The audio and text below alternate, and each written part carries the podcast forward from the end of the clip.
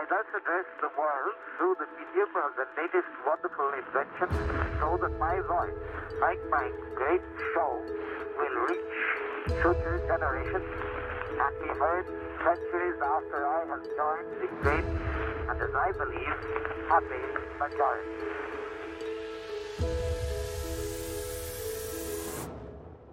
Welcome to Becoming Barnum, the journey to fame and fortune, a podcast presented by the Barnum Museum in Bridgeport, Connecticut. The Barnum Museum has a unique treasure in its collection a 750 page copybook of letters written by Phineas Taylor Barnum when he was traveling in Europe in the 1840s, introducing his young protege, General Tom Thumb, to millions of ordinary people, as well as royalty and high society. These letters offer a unique glimpse into the life of P.T. Barnum as a husband, father, mentor, and entrepreneur. Join us as we travel back in time and learn about the real person behind the legendary P.T. Barnum through his own words.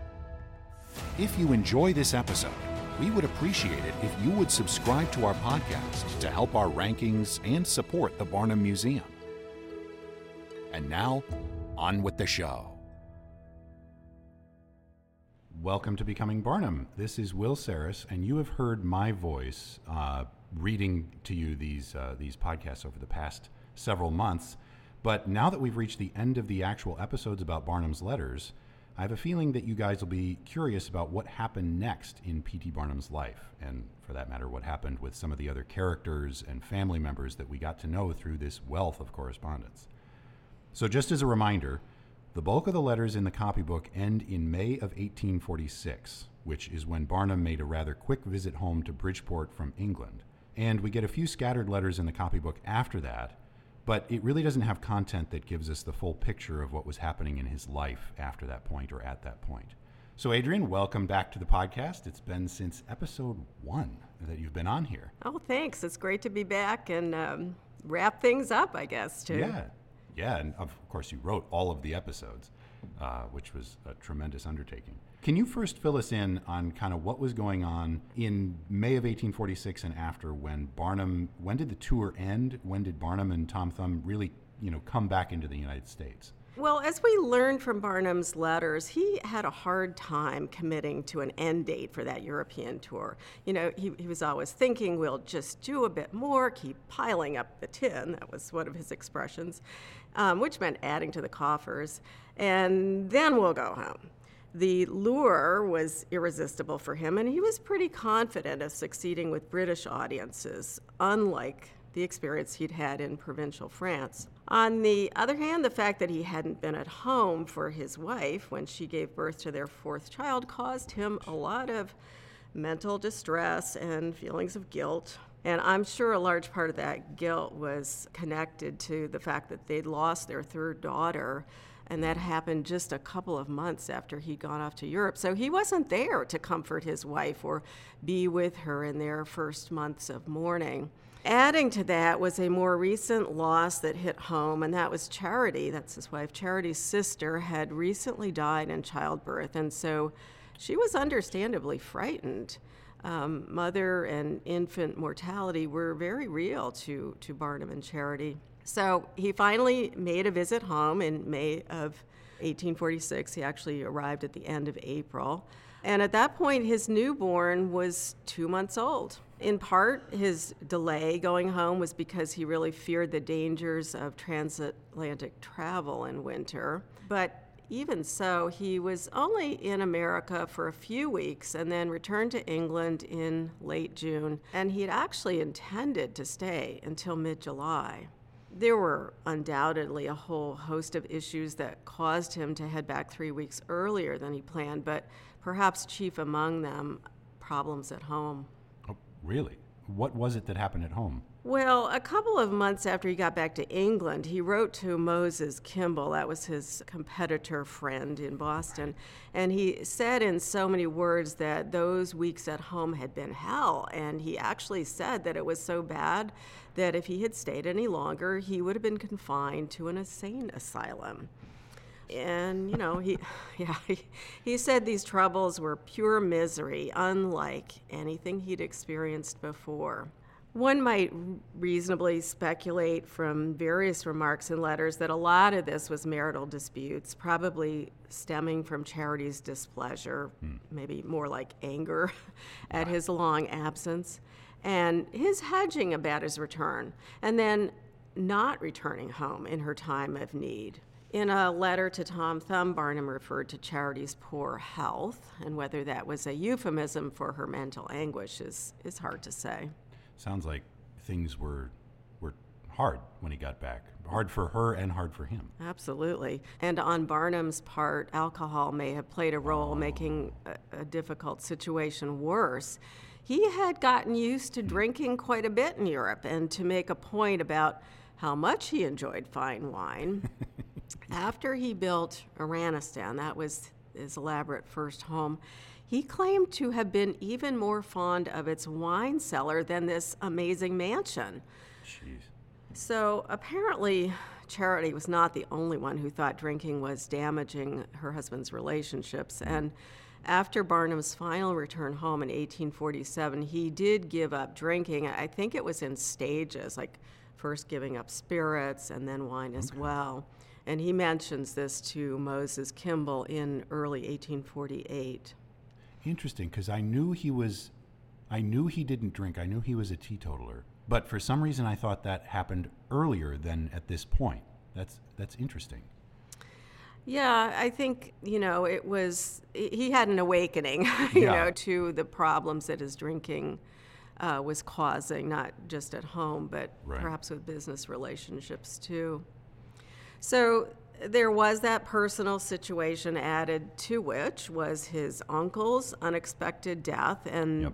the subsequent situation of having the Baltimore Museum land in his lap. That was a, a venture that his uncle had undertook, but Barnum became a partner too. Right. Barnum was probably anxious to get back to England because he kind of feared that Sherwood Stratton, that's Tom Thumb's father, hmm. Might do something foolish or even spiteful in his absence. Stratton was apparently that kind of person, and hmm. Barnum often said that he was always grumbling and complaining about everything. I remember his comments where he just he he really did not seem to have a good relationship with Sherwood, and they were really not great partners. They were not ideal. Absolutely. uh, it was uh, uncomfortable, to put it mildly. Yeah. And that's certainly the impression we get from the letters. In any case, the Tom Thumb tour pressed on and did a tour of the towns in the southern areas of England, and I, I believe up into Wales as well, and then returned to London for the Christmas season. Finally, you know, they called it quits and boarded a ship for home in January. Then that was three years after their start. Um, and they arrived stateside in February of 1847. Now, Barnum had thought to stay till spring, but there were pressing concerns pertaining to the American Museum, and he felt he should not wait. That is so he wouldn't travel in the winter for his daughter being born, Mm. but he would travel back in the winter a year later. That's that's fascinating. I, I, it is, it is. yeah. wow, I guess it shows where his The priorities, kind of were. Right. Um, I hope they had some time to rest after this because that was a couple of years that they were in Europe, right? Well, three altogether, yeah. Wow. Um, but unfortunately, rest was not in the cards for young Charles Stratton, Tom Thumb, um, nor for Barnum, who told his friend Moses Kimball that he had the work of 10 men to do when he got back. And uh, he was saying that because he hadn't been able to stop and visit Kimball in Boston. As far as Charles, he did not get a break for another month. Oh, Hmm. of course. Yeah, Barnum wasn't about to let an opportunity go because, of course, he wanted to capitalize on the public's entertain. He wanted to capitalize on the public's excitement about General Tom Thumb's return. And as, as a matter of fact, it was part of an earlier agreement with Sherwood Stratton that, that he, Barnum, could show Tom Thumb for the first four weeks after his arrival in New York. Hmm. So, you know, that meant no dilly dallying, no, no delay. Timing was everything. And so finally, after four weeks at the American Museum, Charles was able to go home to Bridgeport. Wow. And I bet he was overwhelmed in his hometown by the by the crowd wanting to see him because I mean he's he's from there. He's been in Europe this whole time. He's seen heads of state. That probably was a really big deal. Sure, absolutely, and they and they anticipated that because back then Americans were very much in awe of all things and uh, people mm connected to Europe and, and royalty. And so they fully expected that Bridgeporters would demand to see him because here was a person they knew who right. had been touched by royalty. So, you know, in order to satisfy them, it was arranged that General Tom Thumb would give two benefit performances for the Bridgeport Charitable Society. Okay. And I think Charity herself was a key member of that society, so perhaps that helped appease her as well. and then after that, Charles finally got a break. He had a four week vacation, and then the touring started again. Meanwhile, his father had gotten busy seeing to the building of a grand three story home for the family in Bridgeport. Um, that was up at the north end, um, just beyond the heart of the city. So that must have been a big change for the Strattons because if I recall, he was somewhat popular here, but he was not nearly the kind of ma- amazing success that he was in Europe. Yeah, they really only had a year um, in in America before they went off to Europe. Hmm. And so, you know, when they came back from Europe, the Strattons had a whole big pile of money. And so their lives changed enormously with this um, colossal amount of money they earned on the tour. Um, prior to that, Sherwood Stratton had been a carpenter and, hmm. you know, sort of barely made a living for the family. And his wife, Cynthia, um, did cleaning. And wow.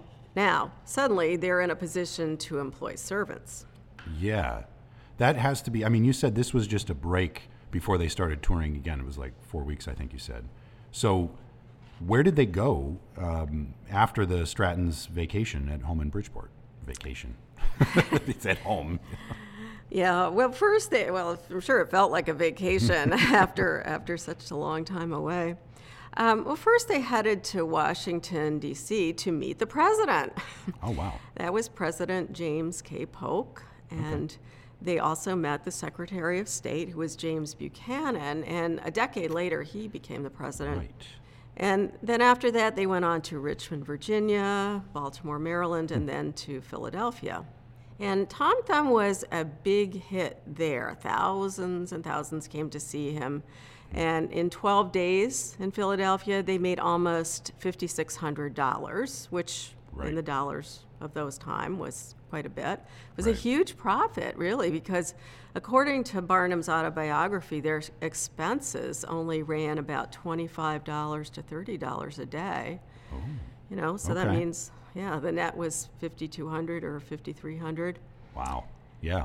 He thought they'd done well in New York, earning $16,000 over a period of four weeks, and here was Philadelphia proving to be very lucrative too.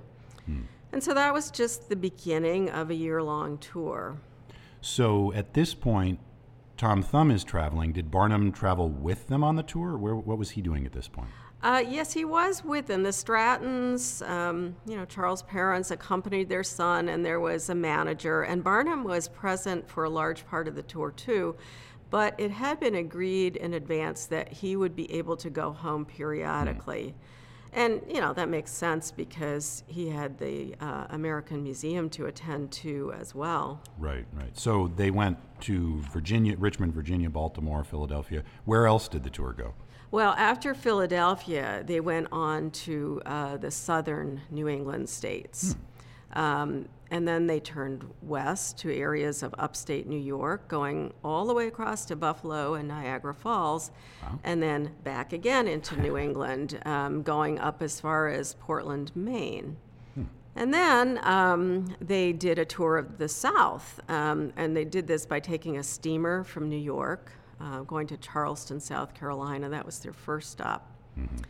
And then on that southern tour, their furthest destination was actually Cuba. Oh. And apparently, they were very well received uh, in Havana and Matanzas. And then hmm. uh, they came back to the States again. Their next stop was in New Orleans. And after that, they headed up the Mississippi River to St. Louis. Okay. Then they came back east on the Ohio River Um, they stopped in uh, Louisville, Kentucky, Cincinnati, Ohio, and then Pittsburgh was the end of the end of the line for the Ohio River. And when they reached Pittsburgh, it was May of 1848, just to give you that time frame. Okay, so roughly two years after the end of the the European, well, not quite the end of the European tour, but after the the copybook ends. After the copybook ends, yeah, but this would be um, about, what, a year and Yeah. three months or something like that after they got home. that's a lot of travel in in a year. That's a lot of travel because sure they- going to Cuba to Maine. So for the time period in the U.S. when they were doing all this, there were about 29 or 30 states. So they really covered a lot. I mean, including Cuba, which wasn't was not associated at all with the United States at that point, right? Right. And he was only nine at this point. I know. It's incredible to, to think of a child so young being able to deal with such a demanding life. Not, not only all the travel, which was a lot harder and less comfortable than today, but, but also the fame.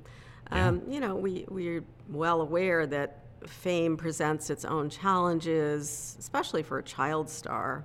Right.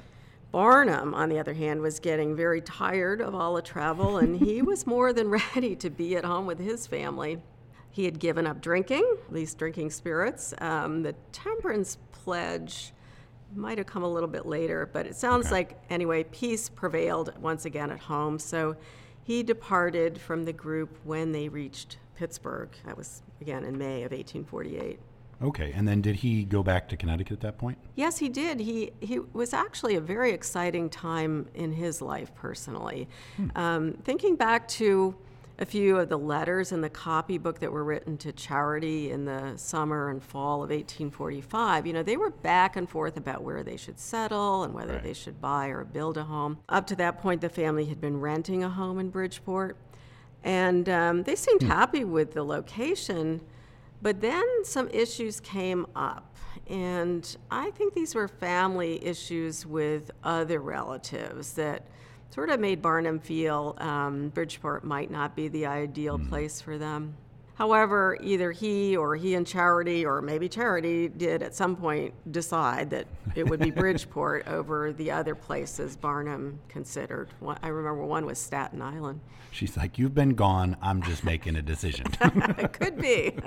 so, although the copybooks, uh, the letters don't tell us this, uh, we learn from Barnum's autobiography that it was in 1846 when he purchased 17 acres of land. And this was a parcel of land on the west side of Bridgeport, which was technically part of the town of Fairfield, but practically speaking was more connected to Bridgeport. So it would seem that buying this land must have been one of the things he did when he came back to the U.S. in, um, you know, May of 1846. right. Um, and I say that because there are no copybook letters concerning a transaction. So Right. one would think it happened, you know, here. Right. Yeah. Um, and then he does say in his autobiography that the work on the new home began while he was abroad, which would mean then after okay. he went back to England um, in the summer of 1846. Okay, and that spot, that place that he was building then was really a palace. I mean, it was unlike anything that had been really seen in America at that point, right? That's true. It was modeled quite closely on a royal palace, as a matter of fact, the Royal Pavilion in Brighton, England, which Barnum and Charity had visited. Barnum hired the architect Leopold Eidlitz to mm-hmm. create the architectural drawings based on a plan of the Royal Pavilion that he'd had drawn while he was in England. And that palace was Moorish in design with, you know, Okay. onion domes and Right. really elaborate decorative features, elaborate woodwork, sort of lace like woodwork that overlaid the structure. Barnum um, described it as an oriental villa, and he called it Iranistan.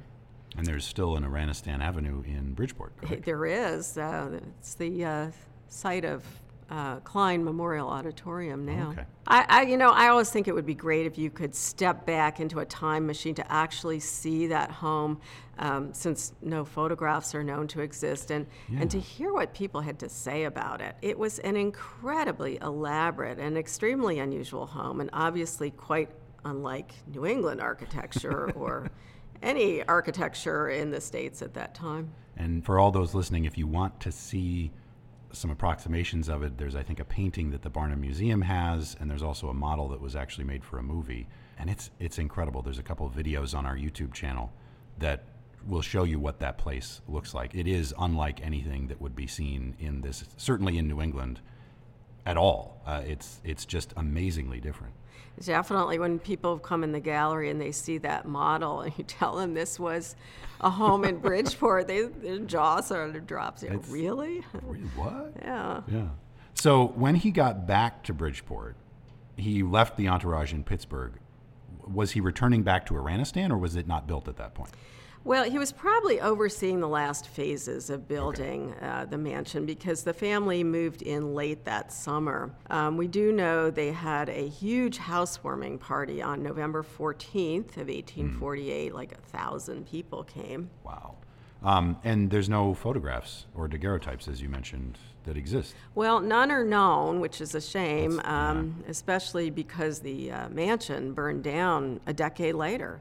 Almost certainly there were some photographic images made because a color lithograph depicting the house was produced after it was built, and there were also engravings printed in various publications, in, including one of Barnum's museum guidebooks. And it was typical at that time for the printmakers to copy from a daguerreotype, you know, in order to get a- an accurate depiction. But anyway, we don't know of any surviving um, photographic images. But the Barnum Museum does have two watercolor drawings, you mentioned, um, that were made during the time Iranistan was standing. And they show not only the mansion, but also the elaborate landscaping. You know, there were all these Right. outbuildings as well and, and um, amazing uh, landscaping design. And, you know, thanks to that housewarming party to which members of the press were invited, and you know that is pure Barnum, um, there are some fairly detailed descriptions of the rooms and, and the grounds and outbuildings. Wow. I, I wish there was a photograph. If anyone has one, let us know. We'd love to see it. It's such a distinctive building that, you know, I- anybody who might have such a thing would say, What is this place? well, this must not be from here. this must be from somewhere else. Right. So at that point, Barnum is finally able to enjoy being at home with his family in a grand home decorated with all of these luxuries that he brought back from Europe. He was, and in fact, he says that the years 1848 and 1849 were probably the happiest in his life. He finally got to enjoy his role as a father and to discover new interests. One of them was agriculture. I, I assume he didn't particularly like farm chores being brought up in, uh, in Bethel. Uh, yeah, no, his autobiography yeah, says he detested farm chores. um, so it is, it is surprising. Um, but he had acquired a lot of land in addition to the 17 acres for Iranistan. He had another 100 acres. And I guess he naturally thought to turn it to profit, you know, so he hired a farm manager. Typical Barnum. He, yes, he mentions they were growing potatoes, raising sheep, and so on. And, and he said mistakes were made, and, you know, a lot of it due to inexperience. Hmm. Um, but I think the funny thing, he says he was bitten by hen fever, which I guess must have been a thing at the time. And that led to his having poultry contests inside the American Museum, if you can imagine that. It's, Wow, it's kind of okay. interesting, this blend from personal life to, you know, his, his business life at the museum. And uh, then in 1848, he was elected president of the Fairfield County Agricultural Society, and, and he held that position until the mid 1850s.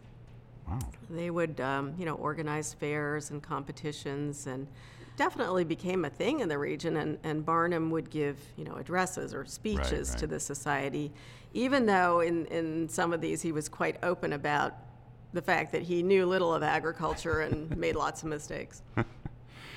So we kind of have caught up a little bit on what was going on with Barnum. We've caught up a little bit on what was going on with Charles Stratton. What about his daughters? Because we read in his letters to Caroline, his eldest, and the notes he wrote to Helen, which were very endearing. She was a lot younger.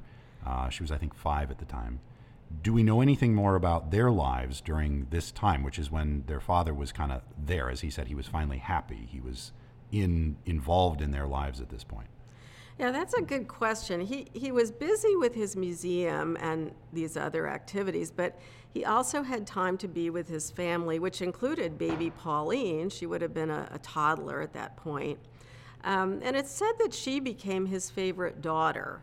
And that kind of makes me wonder if that was partly because he was involved in her early childhood and, you know, they formed a bond. Helen at this point would have been eight and nine years old, so uh, she and Pauline probably benefited most from finally having their father around. Caroline was in her mid teens, and as we know from the copybook letter, she had been sent to a boarding school in Washington, D.C. at age 12. That chapter of her life began while her father was abroad and feeling very anxious for his daughter to learn French. Oh, yes, I remember. Um, and that, uh, you know, it was a few months after she and her mother and her sister Helen returned from France. I don't know how long she was at the boarding school, but my guess would be probably till she was 16. Okay. And uh, do we have any letters of hers that have survived? We, we've only really read in the copybook his letters to her. Well, we have a journal actually. Oh. Um, and from that journal, um, we know Caroline was back with her family at least in the summer of 1848 when she was 15 years old. Okay. Um, during that summer, in July and August, the family, which actually included an aunt and uncle and cousin of Caroline's, hmm. went on a trip through upstate New York into Canada. And this trip began on her father's 38th birthday. I think, True Barnum, right? That's July 5th. Okay. And the family then returned August 11th.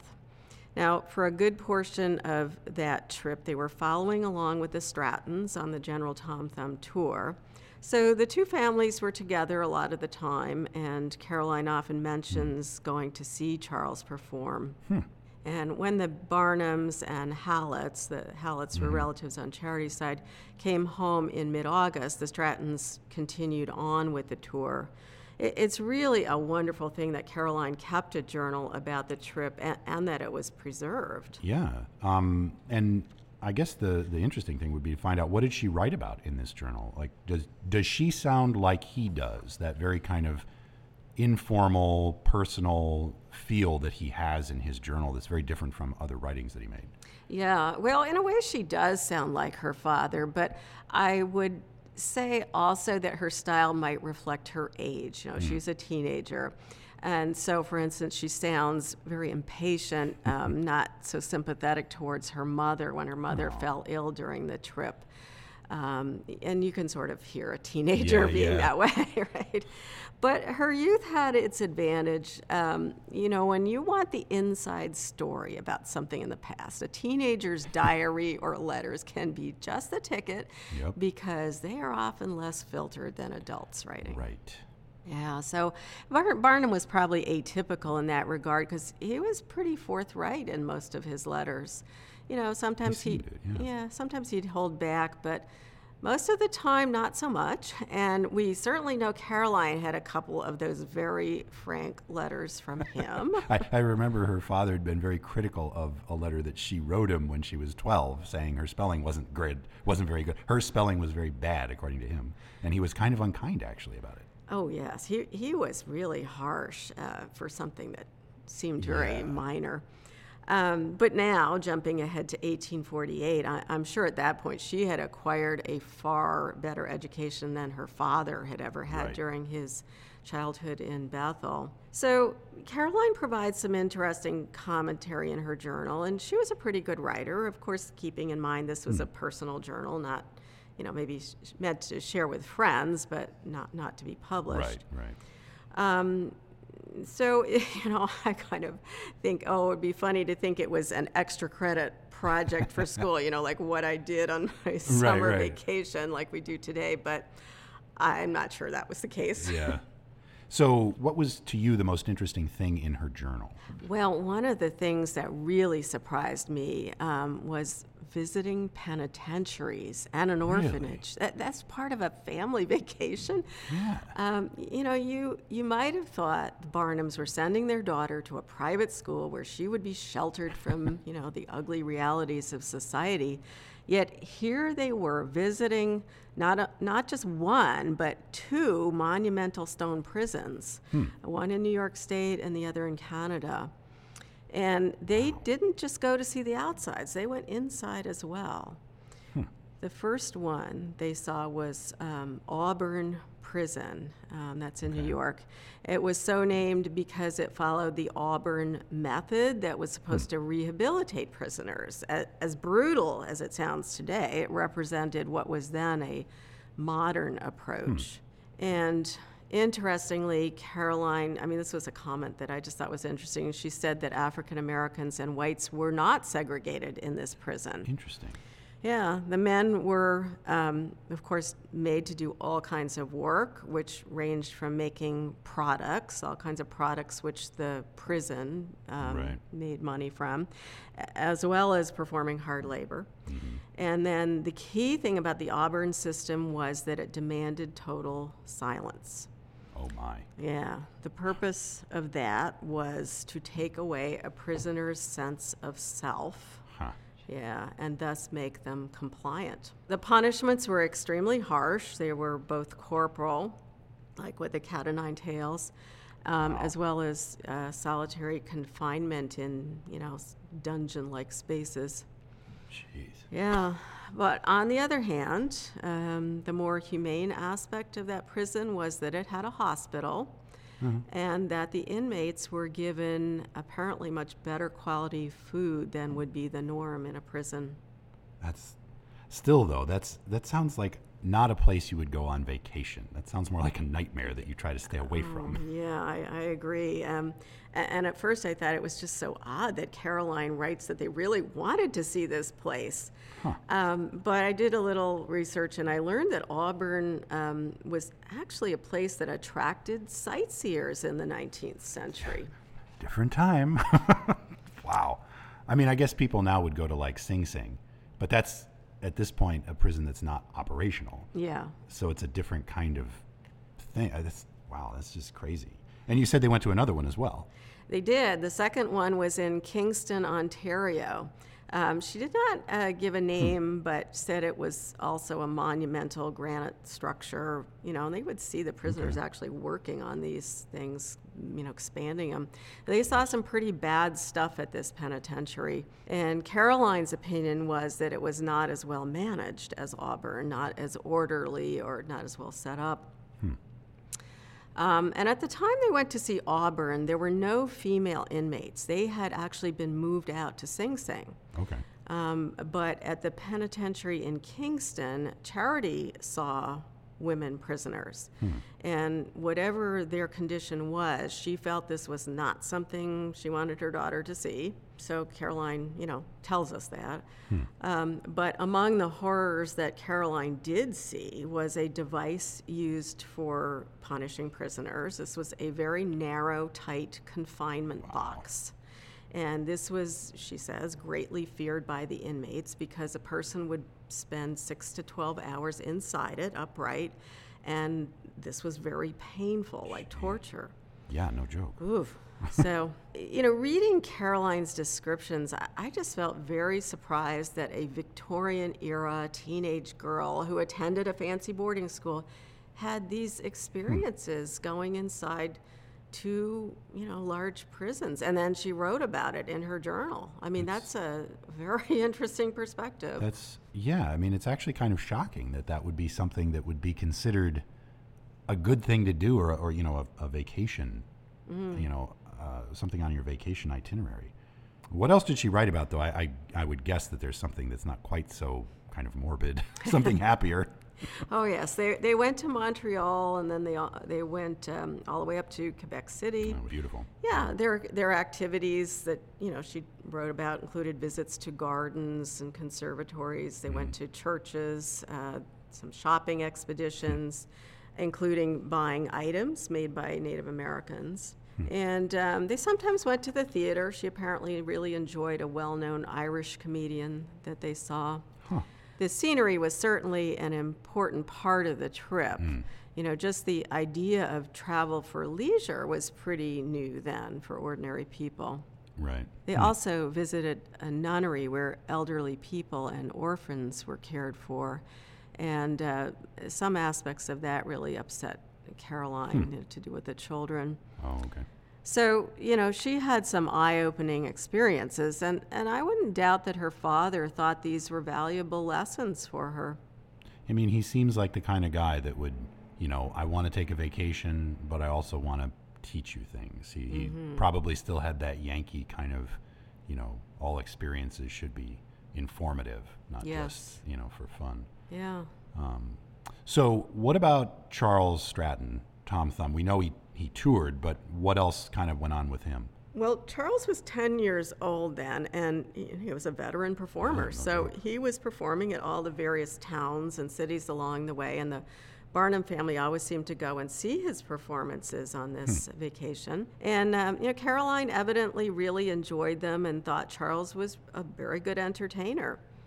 She also describes some of the humorous moments, like the antics of young boys who were sneaking into the theater through a window, and her father trying to keep these rascals out.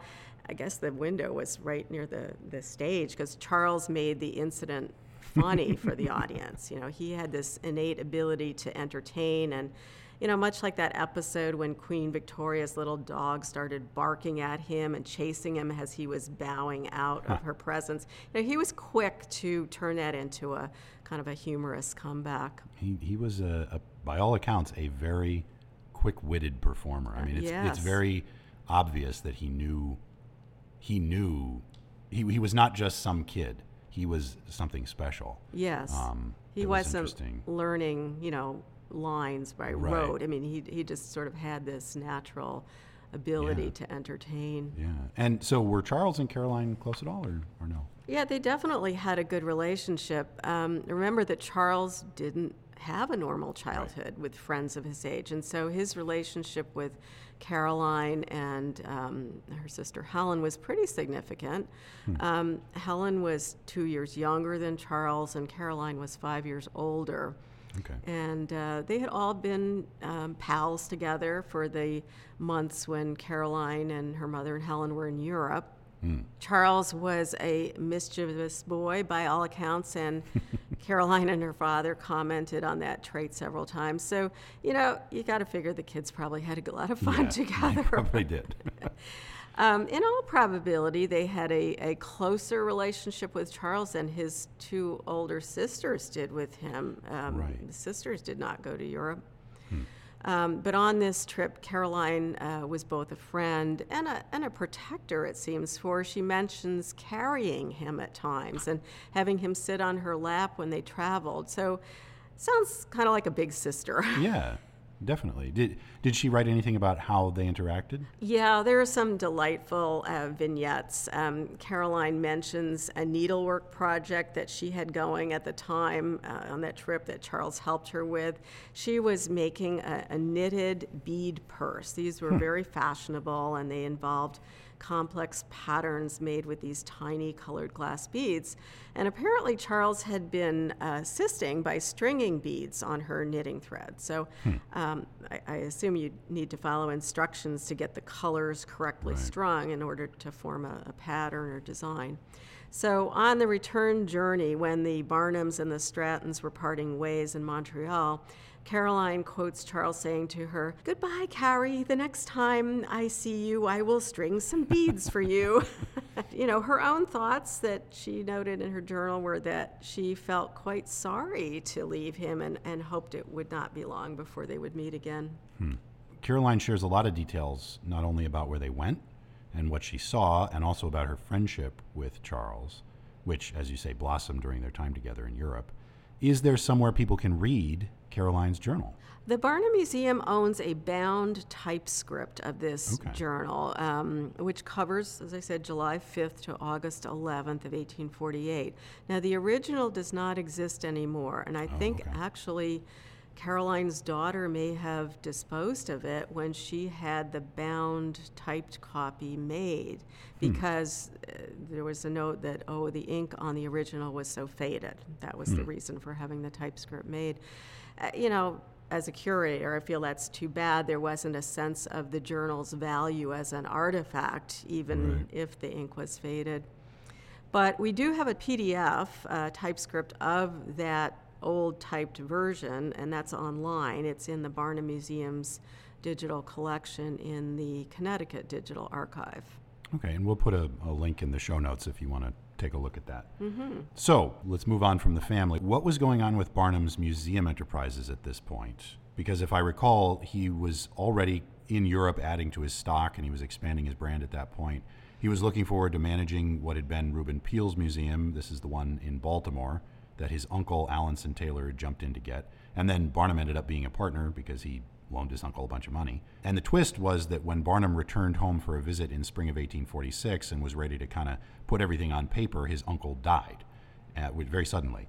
So, what happened at that point? Did he go ahead with that plan to, to keep the Peale Museum in Baltimore going, or, or did he stop? Well, he decided against it, um, even though while he was in Europe, he had been thinking, oh, he could buy more in the way of attractions because, you know, probably more than he would have otherwise because, you know, you have two museums. He was thinking, well, he could shuttle the things Right. around, sending them from New York down to Baltimore and then elsewhere. He, you know, he had his eyes on other venues as well.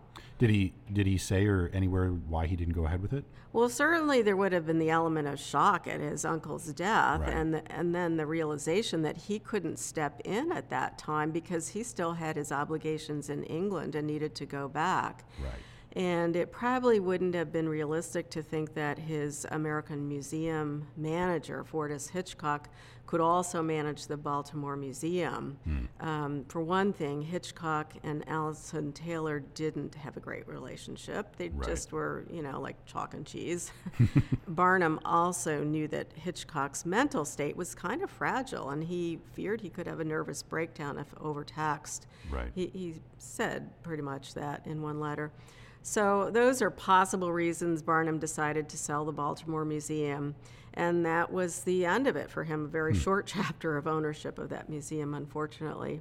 I, I kind of think it would have been interesting to see how a partnership with his uncle Alanson might have worked out. You know, it could have been hmm. tricky. They didn't always see eye to eye on things. I, I remember him kind of being fairly frank about that in one of the letters that he he kind of was like, well, you know, I, I, I think it must have been to someone else, but he was like, I don't always, I don't know if this is a good idea. I think, in fact, he mentioned to Fordyce Hitchcock, listen, we're not going to go through with this, and then Alanson just did it, and so he was kind of caught. Yeah, Barnum was, I think it was a bit of a, a surprise that the uh, Baltimore Museum ended up being, you know, he was part owner Yeah. of, of, of that. But uh, yeah, Alanson Taylor seemed to be a kind of a feisty guy, and Yeah. Barnum had the patience to deal with him, but Fordyce Hitchcock did not. Apparently not. And now Barnum had other museums, though, right? Well, a couple of years after he returned to America, he opened one in Philadelphia. Okay. Uh, that was in 1849. Um, there was a Peale's Museum in Philadelphia. In fact, that's where the Peale family's museum enterprises started back in the 18th century. Okay. But by the 1830s, that museum wasn't doing so well. You know, Barnum, he probably thought he could do better, that he knew what audiences mm. wanted. And uh, no doubt, he thought his investments in attractions could be made more profitable by having another museum where he could show them. Right, which was what he was thinking with Baltimore as Right. well. Um, where in Philadelphia was that museum located? He opened his new museum at the corner of Chestnut and 7th Streets. And in his autobiography, he declared that this was a first class establishment and quite elegantly fitted up. He called it P.T. Barnum's Museum of Living Wonders. and this is where he exhibited some of the very things he talks about in those copybook letters. Like ah. one of his letters to Hitchcock said he was getting two magnificent paintings copied one of the deluge, the other depicting Cain and his family after the murder of Abel. And that was a legitimate thing to do hmm. because the King of France actually encouraged copying of the paintings in the Louvre. Hmm. This was his way of supporting artists. So in Barnum's autobiography, he says that those paintings, plus several others he commissioned, were displayed at his Philadelphia museum. That's interesting because it, if I recall, Hitchcock kind of discouraged him from the idea of opening a, a you know a dedicated picture gallery of copied paintings. He, I think Hitchcock felt originals were better.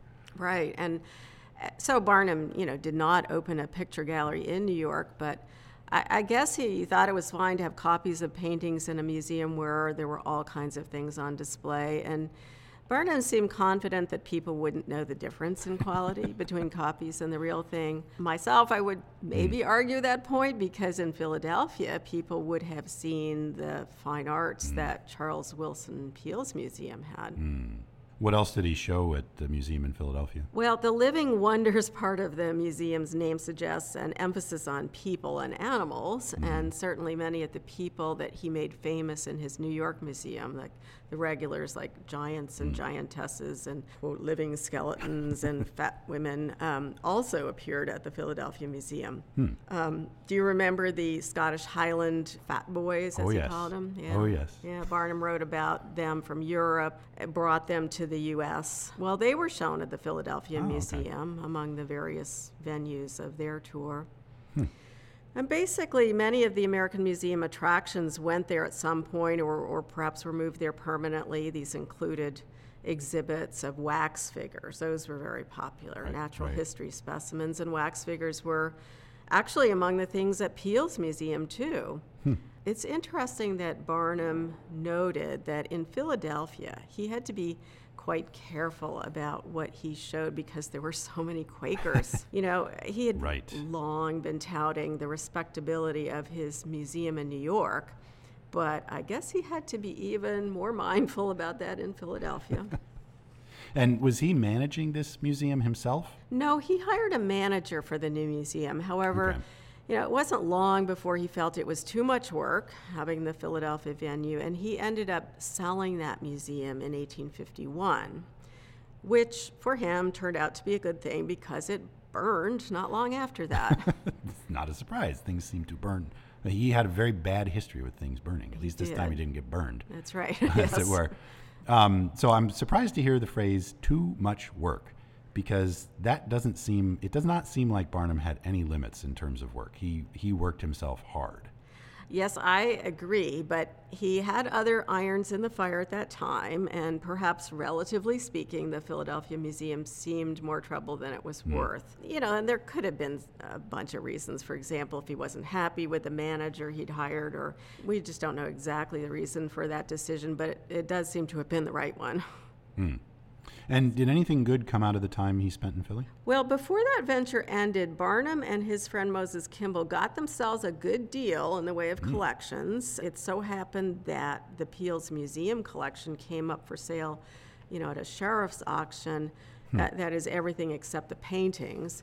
And he and Kimball jointly acquired it and then divided it up. Okay. Half of it went to Kimball's Boston Museum and half went to Barnum's American Museum. Hmm.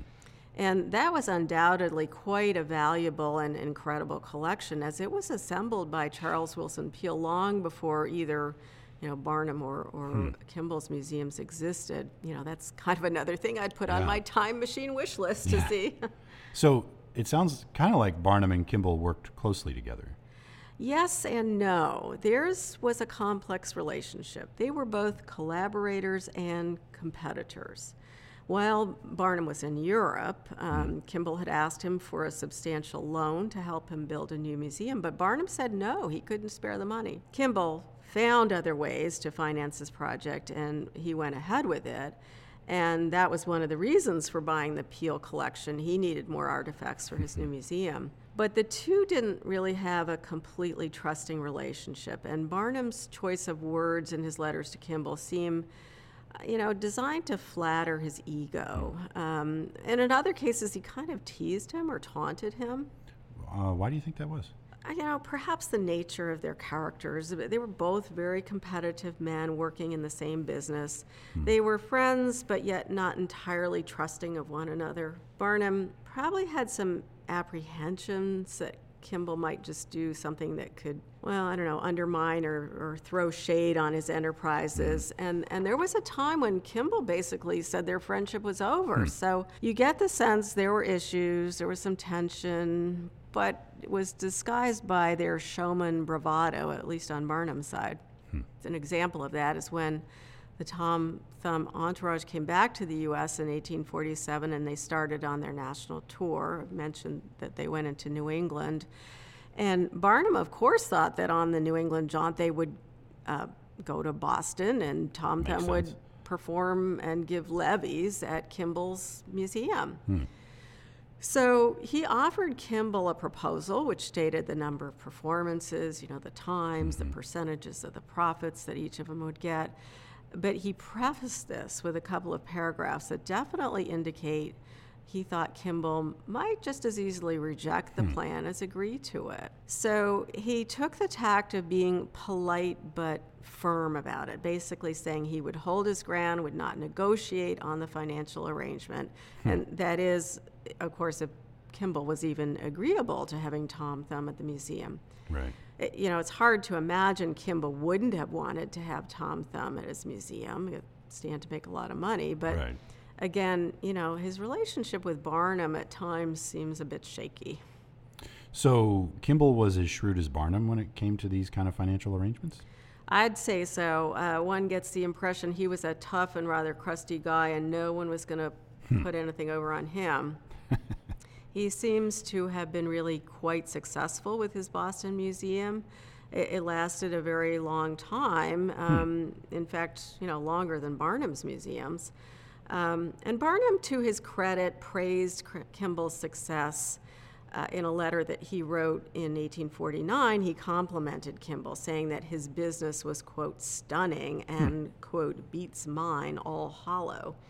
That's the kind of flattering language, uh, you know, I was talking about. But, you know, if it's true, that's saying a lot. Kimball was doing better financially at that time than Barnum, who was trumpeting the success of the woolly horse humbug in his letter. The woolly horse humbug? I don't remember that one. oh, Colonel Fremont's woolly horse. Oh, Colonel Fremont. I remember Yeah. him. Okay. Go back and listen. There's a couple episodes about that.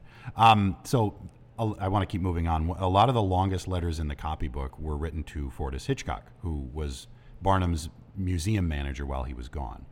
Can you tell us what happened with Mr. Hitchcock and Barnum after he returned? Unfortunately, that is kind of a sad story, but also one that shows one of Barnum's finer qualities, honoring and helping a friend. Barnum was very loyal to Hitchcock, who had started his career as a Universalist minister. Hmm. In fact, Barnum seems to have rescued him after a nervous breakdown, which caused Hitchcock to leave that career.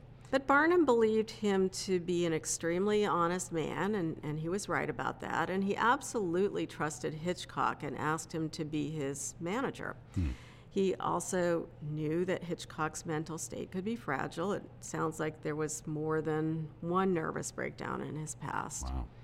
So, the sad story at this point in Hitchcock's life is that in early November of 1846, that's three months before hmm. Barnum returns from Europe, um, his wife Caroline passed away. And that caused the poor man to spiral downward again to the point where he could not work. So he just couldn't continue on as the manager, and, and that's apparently the reason the Tom Thumb entourage ended their tour in England early. You know, we talked about that. They left in January of 1847 in the Right. winter rather than waiting until the spring. Um, so that's, I think, you know, that was the reason for the Right. early return. Barnum um, then ended up promoting John Greenwood Jr., whom he had hired in 1846. And Greenwood then, you know, went on to work for Barnum for about 20 years. Um, and like Hitchcock, he was also uh, trusted and a very competent manager. So is that kind of the last thing we really know about Hitchcock, or Well, no, there's a bit more to the story. Um, Barnum obviously tried to do right by his friend. This was a friendship that went back to their days in Bethel, Connecticut, so it was deep. Um, in fact, when the Hitchcock's first child was born in 1835, they named him Charles Barnum Hitchcock. that's quite an honor? Indeed. so I suspect Barnum uh, found him employment of some kind that he could handle or hired him occasionally. That's, that's not entirely clear. But we know that Barnum didn't give up on him because a letter tells us that he had hired Hitchcock back as an agent in 1860. And Barnum sounded very happy about that. Um, And we shouldn't forget that it was Hitchcock who brokered some really successful financial deals for Barnum in his absence. Yeah. You know, yeah, to me, he's certainly an unsung hero in Barnum's success. Barnum had trusted Hitchcock not only for his honesty and integrity, but also as someone with sound judgment, which proved very much to be the case. So it would be fair to say he was, I think, more practical and level headed at times than Barnum was. um, and, and Hitchcock, you know, really came through for Barnum. I think if it hadn't been for him, the American Museum would have maybe gone downhill while Barnum was off in Europe for so long. Yeah. Um, so, what does the letter tell us about Hitchcock's return to the museum? Well, this was in a letter Barnum wrote to John Nimmo. Um, that's uh, the name of one of the correspondents we encountered in the copybook letters. Barnum told Nimmo that Hitchcock was once again employed by him and he would go up to New Hampshire to broker a deal with the parents of another little person. This was George Washington Morrison Nutt. Nutt, this is N U T T, was to be something of a, you know, like a replacement for the young Tom Thumb, you know, the next little person child star, because Right. Charles was a man now and had kind of lost that cute factor, um, even though, you know, his popularity, his celebrity continued on throughout his life. Well, the deal with the Nutt family worked out, and presumably Barnum continued to employ Hitchcock because just three years later he was writing to a Mr. Morse to explain that Hitchcock could not be held responsible for not getting him tickets to the Fairy wedding. Some things don't change. That was the that was the wedding turned major social event of, of Right. the era when um, Charles Stratton and Lavinia Warren got married in 1863. Everyone wanted to be there. So, in that letter, Barnum was standing up for Hitchcock, explaining that securing tickets was truly out of his hands and could not possibly have been promised, as this man seemed to think. So, despite the difficulties in Hitchcock's life, including being twice widowed, he lived to about 71. He died in 1883. That's that's a pretty good age for the time period because, as I recall, I think average was around 46 at that point. It might have been a little later by this point. What about Charles Stratton's father? Did their relationship or their kind of disagreeable partnership continue, or did Barnum kind of say, "I'm done"? Well, Barnum had fingers in many pots, and as we know, he often seemed just unable to resist opportunities. And so he ended up partnering with a man named Seth Howes and with Stratton. They made an arrangement to charter a ship that would bring back exotic wild animals from Ceylon, including several elephants. Uh, yeah, I remember that elephant plowing the fields Yep, in yep, yep. Well, he knew about this line of business, or, or something about it anyway, because of the menagerie men he'd met and socialized with in London. And once the animals arrived in America in 1850, Sherwood Stratton assumed the management of this venture. It kind of became his responsibility. what was the venture like? This was a traveling show called P.T. Barnum's Asiatic Caravan Museum and Menagerie. Very know- Barnum title. yeah, long, right? Yep. it was along the lines of a circus, but not a circus, and Barnum Right. made sure of that. Um, he certainly didn't use the word circus in the name. Just like the theater, the circus had a bad reputation in that time period, and there were many towns that prohibited circuses from setting up, whereas menageries generally could. So, yeah, so Stratton was in charge of this enterprise for a few years, but didn't seem to do a great job at it. And surely there were the inevitable losses of exotic animals. You know, they really didn't know how to care for them back Right. then. But um, probably the bigger thing was uh, Stratton's drinking. That became a problem. He was an alcoholic. Um, and there were attempts to get him to swear off booze, but he fell off the wagon, and that's probably an apt phrase in this case. And um, so the situation, you know, just got worse. Did Barnum keep him on at that point, or Well, the caravan enterprise ended, and things with Sherwood Stratton deteriorated to the point that his family had him committed to the Hartford Lunatic Asylum in 1855. You know, he was obviously in a very bad state mentally because that wasn't a place where ordinary drunks were sent. There must have been hmm. serious problems. And those negative character traits we read in Barnum's letters, you know, a pretty angry hmm. sort of man, suggest he might have, you know, developed, well, problematic behavior, shall we Yeah, say. which would make sense because often alcohol or you know being addicted to alcohol when you're drunk it it, it heightens those behaviors. Yeah, yeah. So I, you know, who's to say? But I mean, he might have been threatening or even mm. violent. And then he only lived a few months after he was committed to the asylum. He died by the end of 1855. Hmm. And prior to this, the Strattons had had another child, their fourth. It was after they got back from Europe. So there was Okay. now another son besides Charles. Hmm. Charles was 18 years old when his father died, but his mother, Cynthia, lived on to old age. She actually outlived Charles, oh, but wow. uh, she did she died less than a year after he passed in hmm. 1883. And you know, there's a lot more to learn about Charles and his career and his family in Eric Lehman's book Becoming Tom Thumb, Charles hmm. Stratton, P.T. Barnum and the um, Dawn of American Celebrity. All right, so you filled us in kind of on the good and the bad and the sad following the period of the the copybook letters from Barnum. And on balance, I think it's you know it kind of seems like things were pretty good for him. He was having a lot of success with the museum. His family life was a source of great joy. He gave up drinking. He was engaged in all of the various things that interested him. But I have a sneaking suspicion that there was something bigger on the horizon for P.T. Barnum. And you are absolutely right. All this success was a prelude to the Jenny Lind hmm. concert tour that Barnum orchestrated in 1850. You know, it was an extremely risky venture for a number of reasons, but it turned out to be an unparalleled success, and the rewards Yeah. for both himself and the Swedish Nightingale, as she, were, as she was called, were immense. Barnum said in his autobiography that it was October of 1849 when he first had the idea of bringing her to America. So hmm. perhaps, you know, it was that with only a few months into the Philadelphia Museum that, you know, was already dividing his attention more than he wished once he got this, you know, this brainstorm about doing a concert tour. Interestingly, I think, is that he recognized that he needed to get an agent to approach Miss Lind about his proposal, um, that he wasn't the guy to do it. She had had other offers that she had declined already. So Barnum hired as his agent an Englishman who was working in New York. And this man, his name was John Hall Wilton, went off to England, met with Miss Lind, and he pulled it off. Yeah. Um, they reached an agreement early in 1850, and then Barnum quickly realized he had his work cut out for him promoting her in advance. Because, you know, he began to realize, you know, most Americans knew nothing about her and certainly nothing about opera.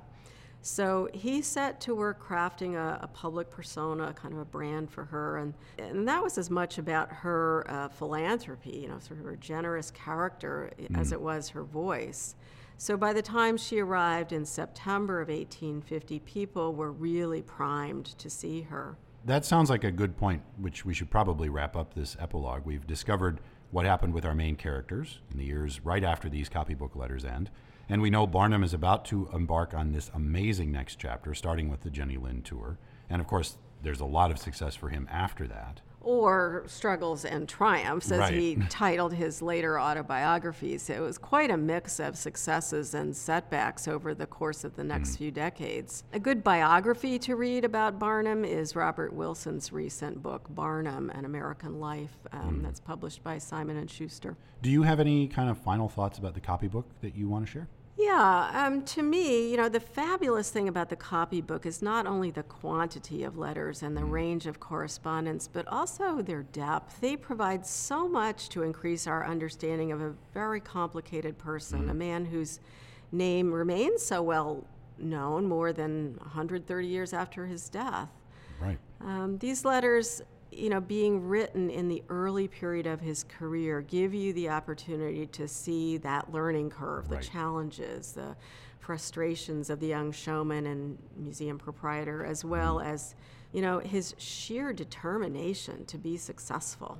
Yeah. And because Barnum pretty readily shared his opinions and feelings, the letters also give us the nuances of his character. Hmm. And they help us understand the time in which he lived. That's so important. Right. You might feel, you know, that someone who lived long ago did or said things that are, you know, off-putting or Right. offensive or, or wouldn't be acceptable today. But in their time, those those might have been kind of standard, the norm. Hmm. So, you know, I feel it's critical to learn about the historical context. And in the case of Barnum, you know, he lived in a century that was all about change social, technological, everything, Mm. all changing at a pace never before imagined by people. So during that time, he himself evolved, and of course, let's hope all of us do that across the course of our lives. So, uh, you know, I guess you could say while the fundamental character traits may not change substantially, I think it's clear that Barnum, uh, who was a man of strong faith in God and humanity and the desire to do good, he was someone who always sought to do better and to be better. Mm. He was not a perfect person, and he knew it. Right. I, I kind of think that's why the title of our series, Becoming Barnum, feels so appropriate to describe the copybook letters. They give us an Yeah. amazing window into his life, his connections, and his values, and who he was becoming. Right. Yeah, I hope listeners have enjoyed those deep dives into discovering the real story behind this legendary person. Uh, you know, for me, it's been a wonderful journey. You know, it has been a wonderful journey for me too, narrating each of the episodes as we came up and just learning so much more and seeing just how forthright he was in just talking about things and and really seeing like you said he was becoming the guy that we kind of know now. The guy that would promote Jenny Lind, the guy that would promote the circus and Jumbo and all of that. Um, and it was just a pleasure to narrate. So thank you for delving into these letters and writing such such great episodes. Oh, you're welcome. Well, certainly it was my pleasure. It was a, a labor of love, but but uh, well worth it. I feel, and I hope it's Yeah. given um, pleasure to our listeners as well to come along on that journey. Thank you for doing such a great job narrating the stories. You are very welcome. And that will wrap up the final episode of Becoming Barnum, the journey to fame and fortune. Thank you for listening. Support for this project is provided by the Barnum Museum from the City of Bridgeport American Rescue Plan Act funds, People's United, which is a division of M&T Bank, and the Connecticut Humanities and the National Endowment for the Humanities as part of the Federal American Rescue Plan Act. This podcast was produced by the Barnum Museum. All episodes are based on the blog series Barnum's Letters from Abroad by curator of the Barnum Museum, Adrienne Saint-Pierre, who we've been talking with today. Editing and sound design are by Rui Pino. I'm William Saris. I narrated all of the episodes. Kathleen Maher is our executive director, and John Swing is our COO. Please visit our website at barnum-museum.org to learn more about the museum. And don't forget, you can connect with us on social media and visit the Barnum Museum's YouTube channel for behind the scenes presentations of our fascinating collections, several of which we've mentioned in various episodes and in this episode as well. And there are more stories there about this legendary showman, P.T. Barnum. Thank you for listening.